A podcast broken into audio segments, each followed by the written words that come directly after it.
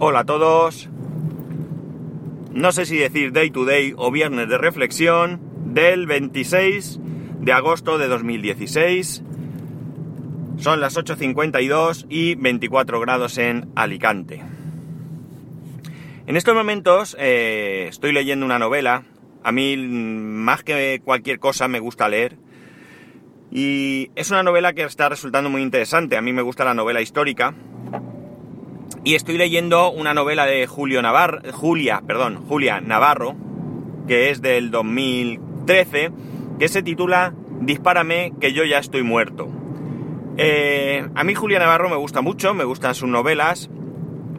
La tengo por una persona que, bueno, que, es rigurosa y que evidentemente, aunque puedas hablar de una novela, es decir, de una eh, historia de ficción, eh, pero es histórica y yo, como digo, la tengo por una persona rigurosa, es decir, que se documenta, se informa, se prepara y bueno, pues eh, si bien mm, jugando con la ficción nos muestra mucha eh, de la historia. Eh, Julia Navarro es periodista, es una periodista que proviene de familia de periodistas y que, bueno, pues ha ejercido durante un tiempo hasta que, bueno, pues lo dejó por, por las por, la escritura. Eh, la novela no voy a contar mucho porque, porque si queréis leerla, pues mejor que lo hagáis. Pero la, novela eh, se desarrolla eh, entre finales del 19 y 1948, mediados del 20, del siglo 20. Es una narración entre dos personas, una de ellas es un, judío, eh, un señor mayor que vive en Israel, y la otra persona es una mujer que trabaja para una ONG europea que se encarga de realizar informes sobre la situación eh, y los conflictos de diferentes partes del mundo. La cuestión es que lo que hacen es que, bueno, esta mujer está recabando información para escribir un informe, ella ya tiene predisposición a favor de los palestinos árabes y en contra de los judíos, y eh, mm, lo que hace este hombre es que le dice que él está dispuesto a contarle su historia, pero a cambio ella le tiene que contar las historias que le han contado. ¿Qué es lo que ocurre? Que, el desarrollo de la historia que van contando eh, van alternando entre uno y otro y están contando la misma historia, pero vista desde dos puntos diferentes. Él cuenta la historia de su familia y amigos y ella cuenta la historia de unos árabes que eran amigos de la familia de este hombre. Por lo tanto, digamos que no es que estén contando dos versiones diferentes, eh, bueno, dos versiones diferentes. No, no son dos versiones diferentes realmente. Están contando dos visiones diferentes, ¿vale? Porque es la misma historia, realmente la historia coincide, pero se van dando puntos de vista de uno y otro lado, pero coincidiendo en los hechos, ¿de acuerdo? Eh, bueno, pues se va viendo cómo va formándose pues ese, ese Estado de Israel que soy hasta 1948 eh, y cómo se van librando pues diferentes, llamémosle batallas, ¿de acuerdo? ¿Qué cosas interesantes resultan y es por lo que hoy quiero hablaros? Pues, por ejemplo, eh, una de las cosas que comentan en el libro, y a lo mejor aquí os destripo algo, pero es esencial si quiero, si quiero hablar de ello, es que en principio no, no diferenciaban, los habitantes de Palestina se consideraban palestinos. Unos eran palestinos árabes y otros eran palestinos judíos. Los a priori palestinos judíos no tenían ninguna intención de formar ningún Estado nuevo, sino que querían integrarse dentro de ese gran Estado eh, árabe, que es lo que pretendían, porque toda la parte árabe eh, estaba dominada por lo que eh, vino a ser el Imperio Otomano hasta la Primera Guerra Mundial. Y cuando se, eh, después de la Primera Guerra Mundial, cuando Turquía pues se había posicionado a favor de Alemania y pierden la guerra, pues todos estos territorios que habían prometido que serían para los árabes, donde podrían crear, como digo, una gran nación árabe, eh, pues como pasa siempre con los colonizadores, pues Gran Bretaña y Francia, pues no cumplen sus compromisos y se reparten todos los territorios. Eh, hasta ahí, como digo, eh, los judíos eh, lo que pretendían era ser palestinos. no mezclan la religión realmente con, con el Estado, si queréis verlo así. Y no pretenden crear una nueva nación. Hasta que, pues, salen algunos personajes como... bueno, personajes de uno y otro lado, da igual, que ya empiezan a hablar de, en principio, un Estado propio dentro de esa nación árabe. Es decir, la nación árabe vendría a ser lo que pues podría ser Estados Unidos, una federación, o lo que se pretende hacer con eh, la Unión Europea. Es decir, hablaríamos de la Unión Árabe o, los Estados Unidos Árabes o algo así, ¿vale? Esta es la idea que en principio tenían. Eh, cada territorio estaría gobernado por un quizá rey o monarca, pero que sería toda una gran nación. Y Palestina sería una parte de esa nación. No habría un país llamado Israel, ni mucho menos. Pero todo esto, cuando empiezan a aparecer los nacionalistas de uno y otro lado, pues es cuando empieza a torcerse. Y a partir de ahí hay una escalada de, violencia. Esa escalada de violencia, pues continúa hoy en día. Ya sabemos cómo está Israel y Palestina. y además, y además, ya sabemos la violencia que estamos sufriendo el resto del mundo eh, a causa de una minoría, creo yo, una minoría, aunque puedan ser muchos, aunque puedan ser muchos, porque claro, hay veces que las minorías son muy grandes dentro de un conjunto. Eh, la violencia que sufrimos, como digo, el resto del mundo, por parte de algunos árabes que se creen con derecho a masacrar por una ideología que nada tiene que ver con la realidad que es su religión. Están de alguna manera manipulando y están enviando a la muerte no solamente a mm, personas que nada tienen que ver, sino a sus propios militantes. Mm, yo creo que esto no conduce a nada. Yo creo que esta violencia, lamentablemente, eh, solo sirve para sufrir por una y otra parte, porque ellos ni siquiera respetan a sus propios... Eh, aquellos que, que, dicen defender. Fijaos en Siria. Eh, entran en pueblos y ciudades y matan indiscriminadamente.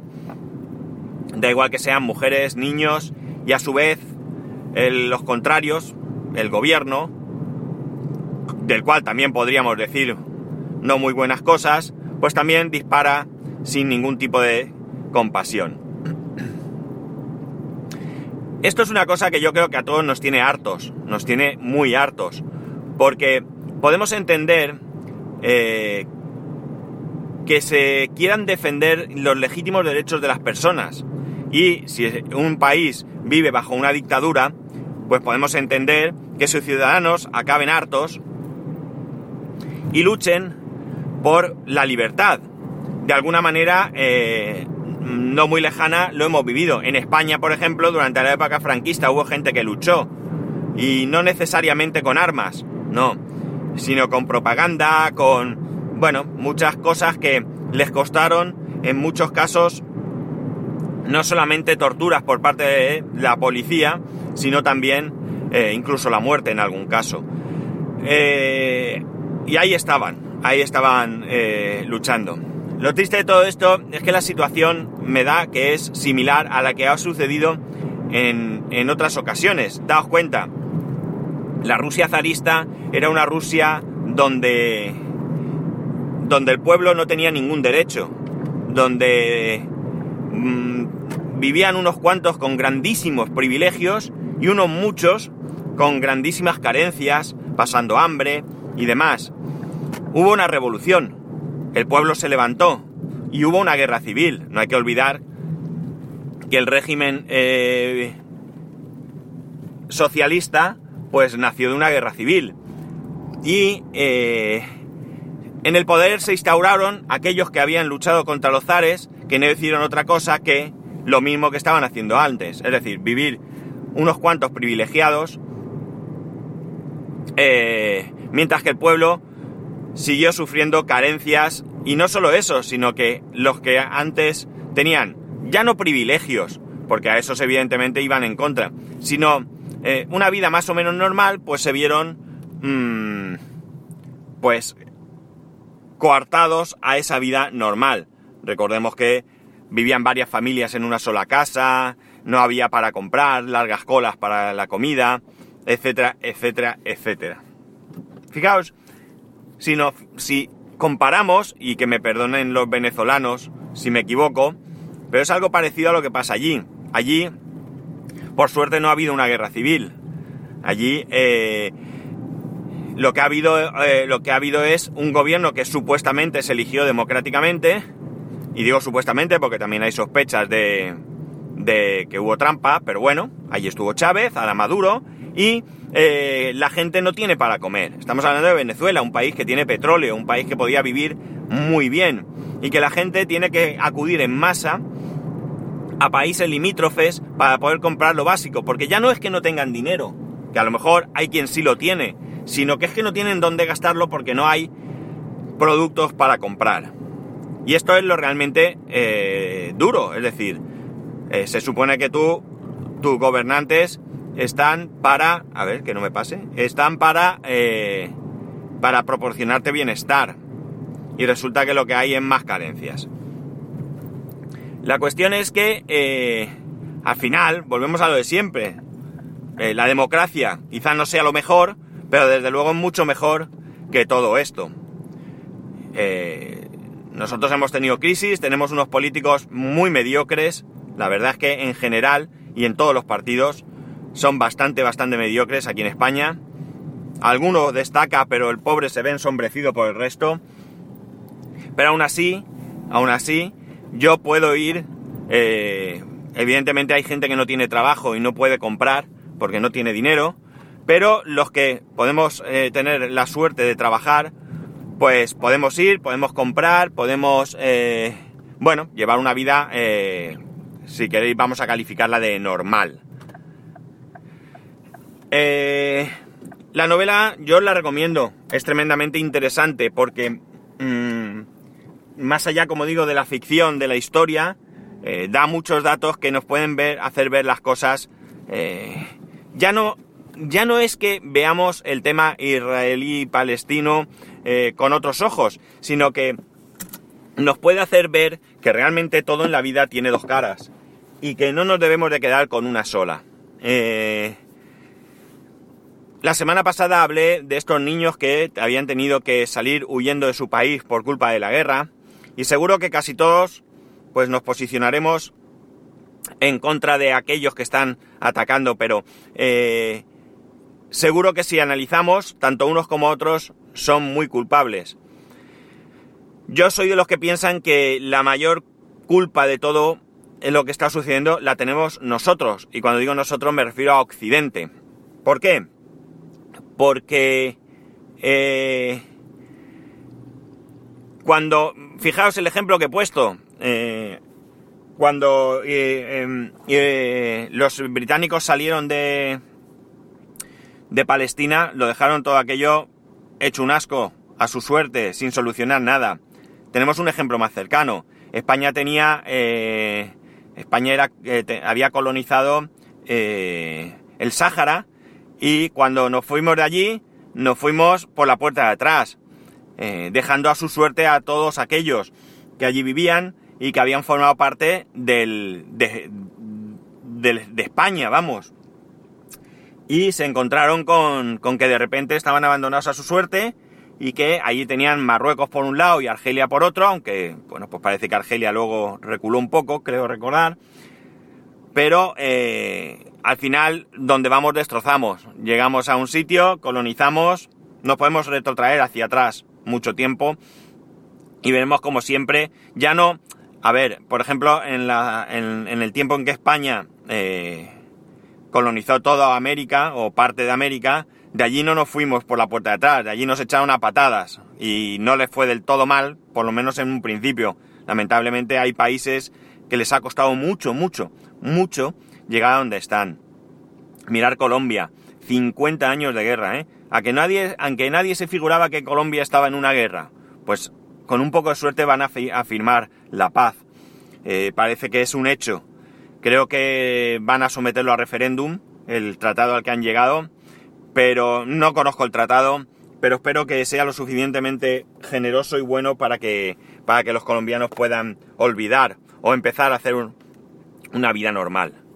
En fin, lo que quería con esto, la reflexión de hoy, es que todo, todo tiene dos caras. Que evidentemente todos tenemos unas ideas y todos tenemos una posición, pero que debemos de escuchar atentamente al otro. Esta novela nos da esa imagen, nos da esa visión. Me parece que es lo más grande de la novela. Ya no es que que cuenten hechos históricos o que sea entretenida y me lo pase bien leyéndola. No, es el hecho de que realmente enseña, enseña cómo dos personas que tienen mm, pensamientos opuestos, pues a través de las historias que se van contando, van encontrando puntos en común y al final se van entendiendo. Hablar, hablar es lo importante. Si todos habláramos, quizás el mundo fuera mejor. En fin, no sé qué pensáis de todo esto. Yo sé que, eh, pues algunos pensarán eh, y os quedaréis con, con quizás lo menos importante en mi reflexión de hoy, que es que los judíos son unas malas personas que están eh, colonizando por la fuerza Palestina y matando gente. Otro diréis que los palestinos que van allí con bombas y matan a los pobres judíos que llevan sufriendo miles de años. Nada, olvidaros. Ambos tienen culpa porque no se sientan, no negocian, no respetan lo que hablan. En fin, que ya sabéis que para poneros en contacto conmigo lo podéis hacer a través de Twitter, arroba spascual, y a través del correo electrónico spascual, arroba spascual.es. Un saludo, que tengáis un buen fin de semana y nos escuchamos el lunes.